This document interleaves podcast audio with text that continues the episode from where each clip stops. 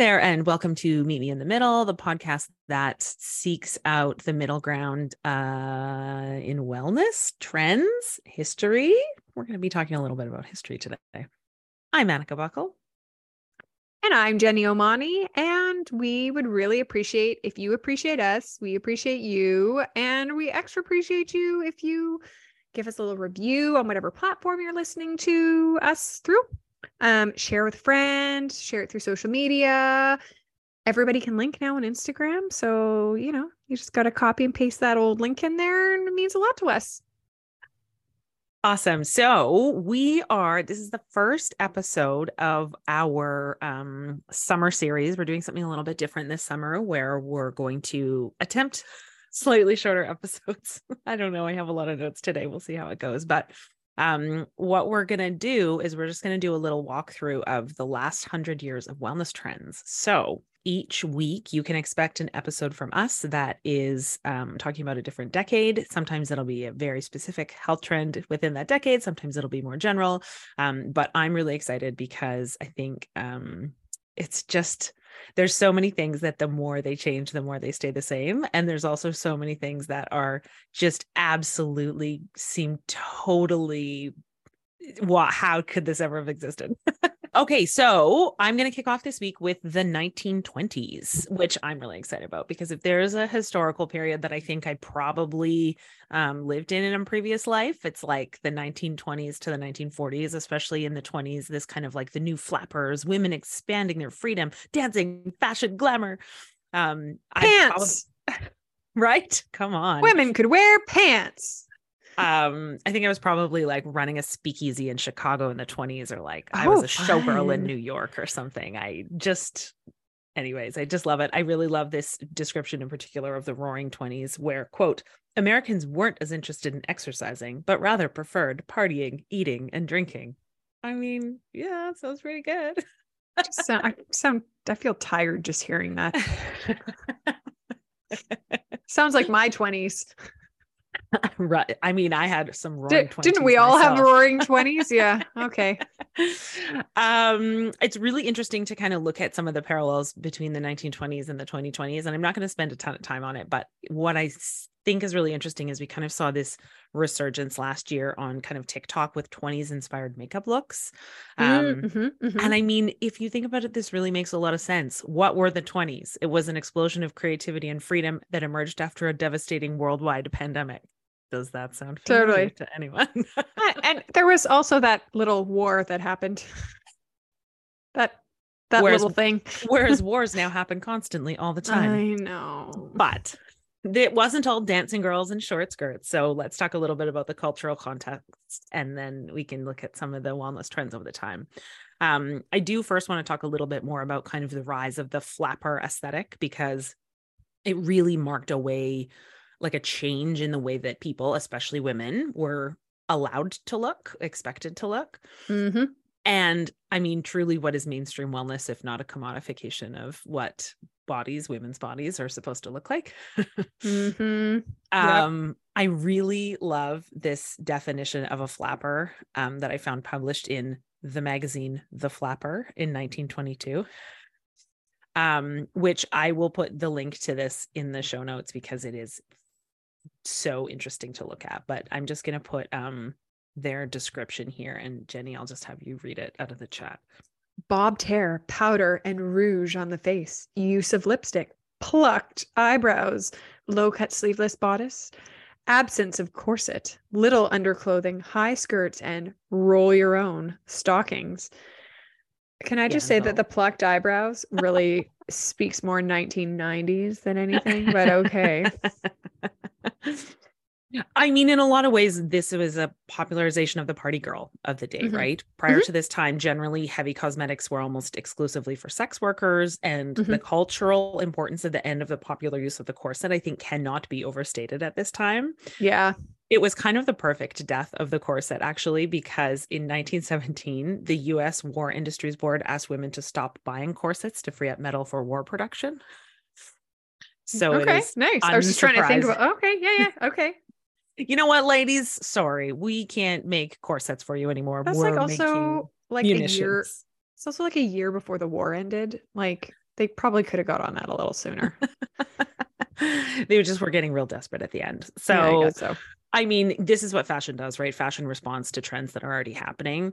Um, but I, I mean, of course, the death of the corset was not just aesthetic, because what does it mean if we stop artificially making women's bodies smaller with hardware? Well, then we have to make it smaller with software, obviously. this is where diet comes in. Oh, So the aesthetic that came along with this, like quote unquote, new woman was lean and androgynous. This female silhouette that was like very modern didn't have really any curves, right? Previously, curves were a marker Right. of wealth, like you had enough money to eat. And now Oh, so that starts to feel old fashioned, right? um if your body wasn't just naturally that aesthetic this is when we start to see a huge rise in women's magazines putting you know pages and pages into depicting being fat as the result of insufficient willpower so you know coupling this with the popularization of the household scale which is its own weirdly fascinating history. I found a fascinating article on medium that i'll put in the show notes um about kind of the the history of the bathroom scale. But i mean keeping in mind that even up to the end of world war ii more than 50% of american households didn't have indoor plumbing all of a sudden the bathroom scale was in like every house in the country. Hmm. Yeah. um but basically this just gives us a new set of things to obsess over right a new set of numbers it was a tool to start to really quantify weight as you know good numbers and bad numbers something you could look at something you could track something you could beat yourself up about something you could strive for right that had a quantifiable number unsurprisingly all of this led to the popularization of the crash diet yay Oh, really? It's that old? uh-huh. I know. I was really, I Oh. was really surprised as I was looking at this. Um, I but it was like a 1980s thing. I know. I it feels like it, doesn't it? But it's very much not. So, uh, the 1920s gave us our very first weight loss bestseller book called Diet and Health with Key to the Calories by Dr. Lulu Hunt Peters. Hmm. Um, I found a summary uh, in an excellent article about diets in the 1920s by Anne Ewbank, but I'm going to put this in the chat for you to read. With a chatty style and goofy illustrations, Peters told readers to ignore the unhelpful advice of friends and family about the dangers of reducing. Food as fuel was the mantra. Any food eaten beyond what your system requires for its energy, growth, and repair is fattening, or as an irritant, or both, or is an irritant, or both, she wrote. A sample lunch consisted of cottage cheese. I had no idea cottage cheese was that old, too. Anyways, also something I thought that came in the 80s. Um, a sample lunch consisted of cottage cheese and a French roll, unbuttered. To resist the lure of eating, Peters urged her audience to regard all food as potential calories. I mean, that I guess that's true, but okay. The responsibility of watching one's weight, she wrote, was a worthwhile but lifelong struggle. Ew. Diet and Health became the best selling nonfiction book of 1922. You know what I find really interesting about some of this is she does that thing where it's like, take something that's not wrong at all and then just makes it kind of evil. Like food is fuel. Yes, exactly. Right. That's why you need to eat. Right. I also love Food that like is her- fuel, but you as a woman aren't actually going to need any of that.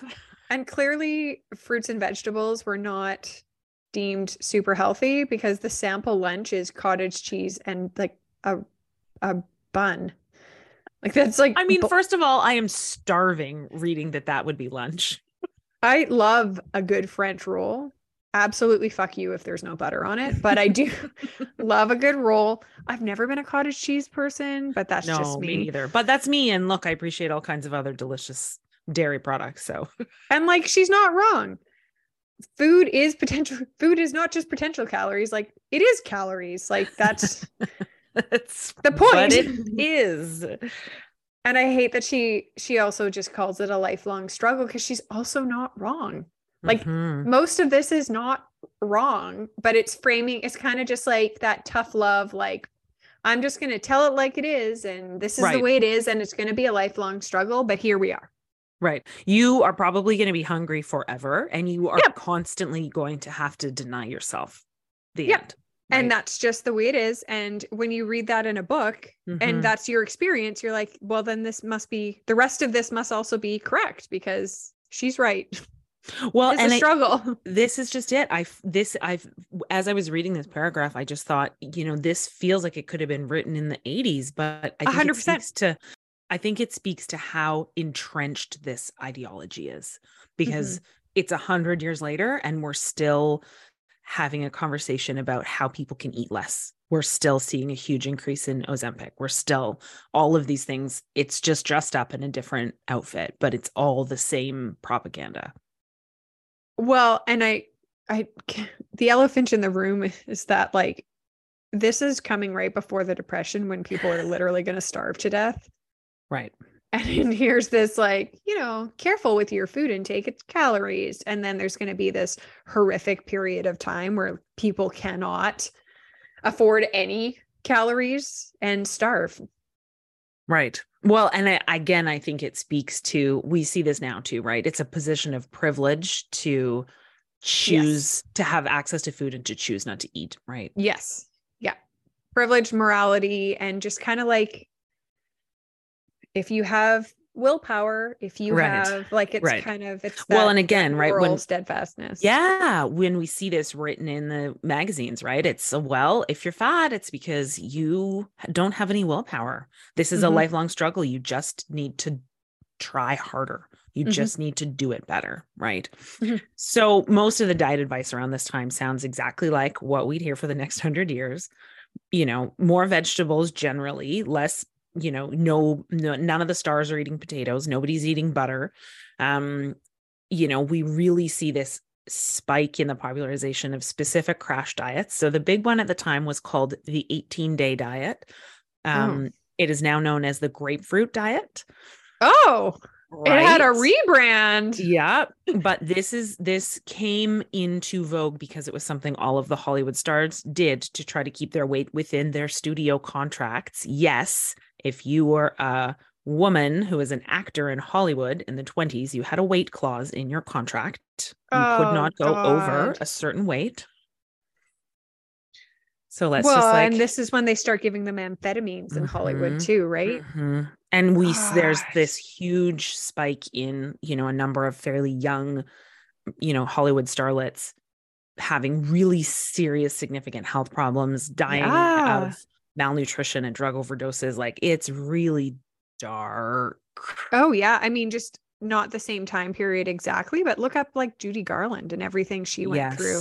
Yeah. right and that's just probably one of the more famous versions like she made it but for everyone who like air quotes makes it how many don't, Don't. Yeah. but we're Yeah. subjected to the same if not worse because they weren't quite as famous. famous, right? Yeah. Yeah.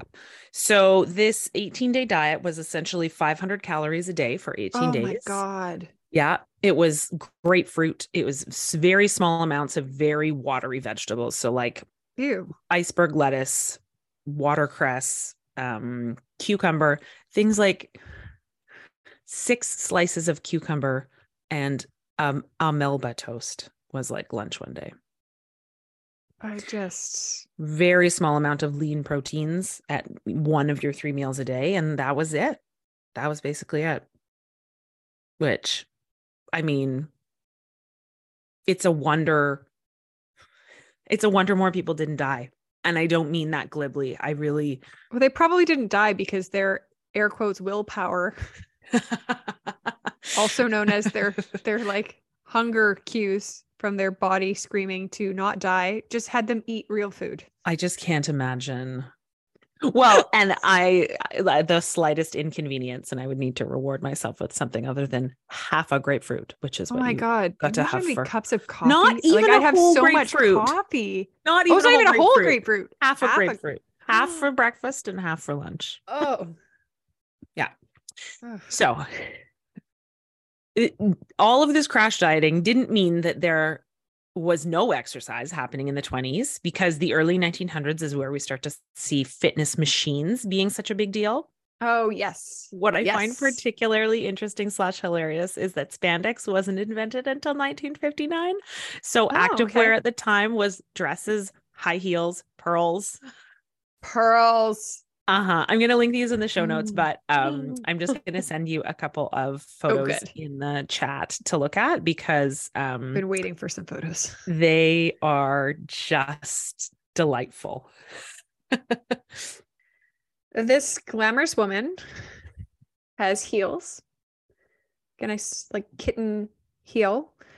Um, and she's got one of those. This is exactly what I pictured. One of those belts, like the belt that like you put around your waist and it shakes you, shakes it all Vibrio off. or Vibrio, it was called. But she's wearing like a starlet kind of like almost like kimono. lingerie sort of type piece Yeah. with like a kimono. She looks like she would have like a cigarette in like one of those long cigarette holders. Yes. Like yeah. classic sort of old movie star vibes, but exercising. I don't, I mean, I think we can air quote the exercising, uh, exercising with this like band.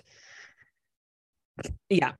Yeah. So the next exercise machine, this is like uh OG, like this is the precursor to Okay. what you love to do. Yeah. So it's like a stationary bike. Um, looks like it's got two wheels, but they're side by side, not sort of, you know, tandem like we're used to seeing. Um, it almost looks like a unicycle with like a second Yeah. wheel beside it. yeah. I mean, Yeah. it, And it- like a series of like wrenches at the top. Like I don't totally I think that's just the structure. it to really looks like it was made in somebody's garage. I'm sure it, probably was but- at some point though. The prototype would have been. yeah. Um, I mean, she'd probably actually get some exercise if she wasn't wearing heels. Um, and I also love that they're all wearing white, Right. Like- Like, just the worst color I could possibly but she's just wearing like a normal outfit. Is this supposed to be active wear? Because it just looks like something. I, mean, those are like pantaloons, so maybe. well, so I mean that's different, right? I mean but her hair's done, her makeup's done. Yeah. They, Jewelry's obvi- on. they obviously didn't get the memo that exercising with makeup on is like not the best thing for your It's skin. terrible. Um, and then this is the last one that I've just sent through.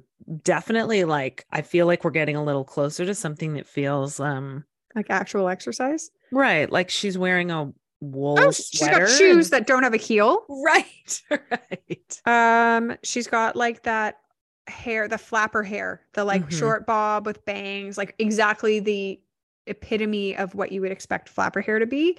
But she's got a nice little jaunty sweater and some pants. This is really from the 1920s. Yeah. Because this, oh, okay. Because this I know. outfit seems more like I could see someone wearing this outfit today. Again, is it the 1920s or the 2020s? I guess to that's say a little bit. nice, like white, sort of linen looking pant. Yeah. Yeah. So those are kind of the big, you know, quote unquote, like fitness machines of the time. Mhm. And again, like what it's certainly, it's not, it's not the Peloton of today, but No, it is, you know, it, this is what's happening in movement for women who are doing any sort of movement. And I think, again, this tends to be something, you know, that it, this isn't widely accessible. This isn't, um, this is very much like a privileged, like upper class white women are doing this, but Yes. um, and you can tell that from the photos. Like they're all Right. very well dressed. yes, Um, their hair is very like perfectly done. Makeup, Right. like they look like wealthy women. yeah, yeah. Um, okay, I have two more um wellness trends that I want to touch on before we wrap up. And I know Okay. that I have already said so much, but I think these are two of the most important to talk about because what I hope is that someday we look back on all of the weight loss stuff of the last hundred years the way that we're going to think about these two things. So, um, the second to last wellness trend I want to talk about that marked a really huge shift was something that happened to Coco Chanel, famous Hmm. fashion designer. In 1923, she was on her yacht in the French Riviera on her way to Cannes, as you know, you do. When you're Coco Chanel. she was on the top deck and she fell asleep, which led to Oh. her getting a pretty dark tan. All of a sudden, tanning shifted from being something of the lower class, toiling in the fields all day, to something that was chic, fashionable, signaling leisure time to lay around outside. she might- just forgot and she fell just forgot. asleep. She just she fell asleep. Oh, sister, okay. sister had a nap on her yacht, and all of a Not sudden, make a mountain out of a molehill. Like she literally I mean, all of a sudden, it was. Chanel. this is one of those things I feel like where, you know, people get kind of crazy about whatever a celebrity is doing. Oh, the celebrity's doing it. Oh my Yeah. goodness. Coco Chanel is tanned. We all must tan. Even though she's like, dudes, I had an epic nap. It went on longer than it was supposed to. I really thought I was going to get woken up by one of my staff, but I didn't. Oh, Um, so I mean, in a lot of ways, I think this is more of a beauty trend than a wellness trend, but I think it's especially important to address because Oh, of all ties the in for sure. we talked about, especially around like racism in our Yep. clean beauty episode. You know, we're here in 2023 and the beauty standards are still very much centered around thin white women. But this is the start of the shift that we start to see, and also one that we know is incredibly unhealthy and carcinogenic.